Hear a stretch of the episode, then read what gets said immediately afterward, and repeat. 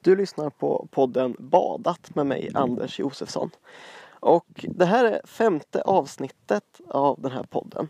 Och man kan nu lyssna på den via Spotify, Apple Podcaster, Google Podcasts och många andra poddplattformar. Så om du bara söker på Badat så kan du lyssna.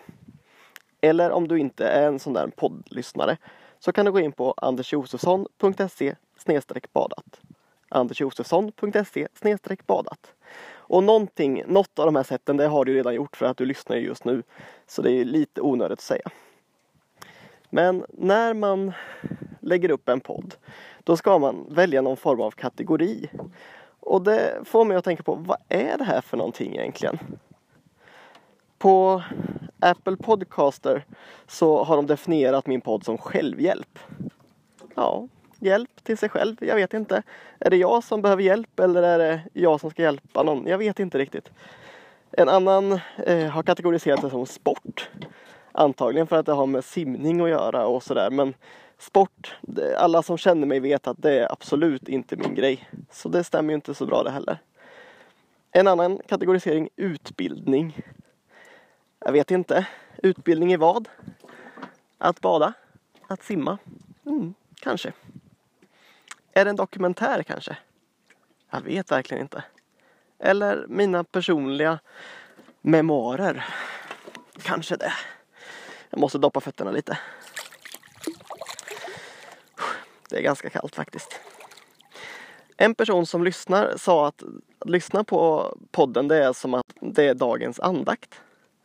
Och det kan man ju tycka det är väldigt fint eh, beroende på hur man ser på en andakt. Antingen kan man tänka att den är ganska tråkig och långsam och intetsägande. Eller så kan man tänka att det verkligen är en stund att stanna upp och reflektera och tänka efter. För mig så är badat inspiration och motivation. Och på något sätt handlar det om hälsa och kanske även filosofi. Vad vet jag?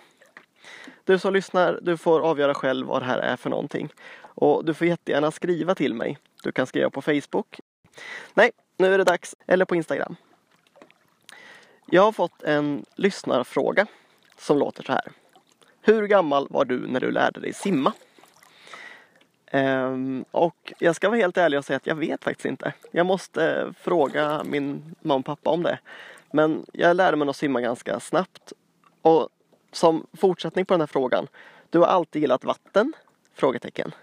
Och det får jag nog ändå säga att det har jag gjort. Jag gillar att bada och gillar att simma.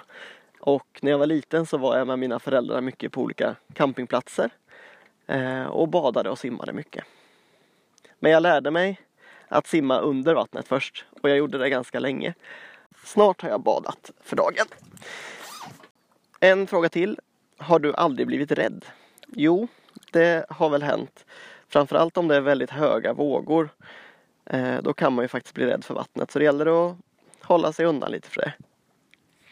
Sen har jag fått ett väldigt roligt meddelande som låter så här. Hallå där! Johanna och jag sitter och pratar om din podd. Johanna och Sofia, de är alltså mina kusiner. Vad sägs om ett par badande kusiner till gäster i ett avsnitt?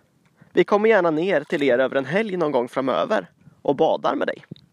Så det ska bli jätteroligt när Sofia och Johanna, mina två kusiner, kommer och hälsar på och badar någon gång i slutet av oktober. Så vi får väl se hur varmt det är i vattnet då. Ja, vad ska man säga? Den här veckan börjar ta slut, det är söndag och imorgon börjar en ny arbetsvecka. Ehm, och en ny badvecka.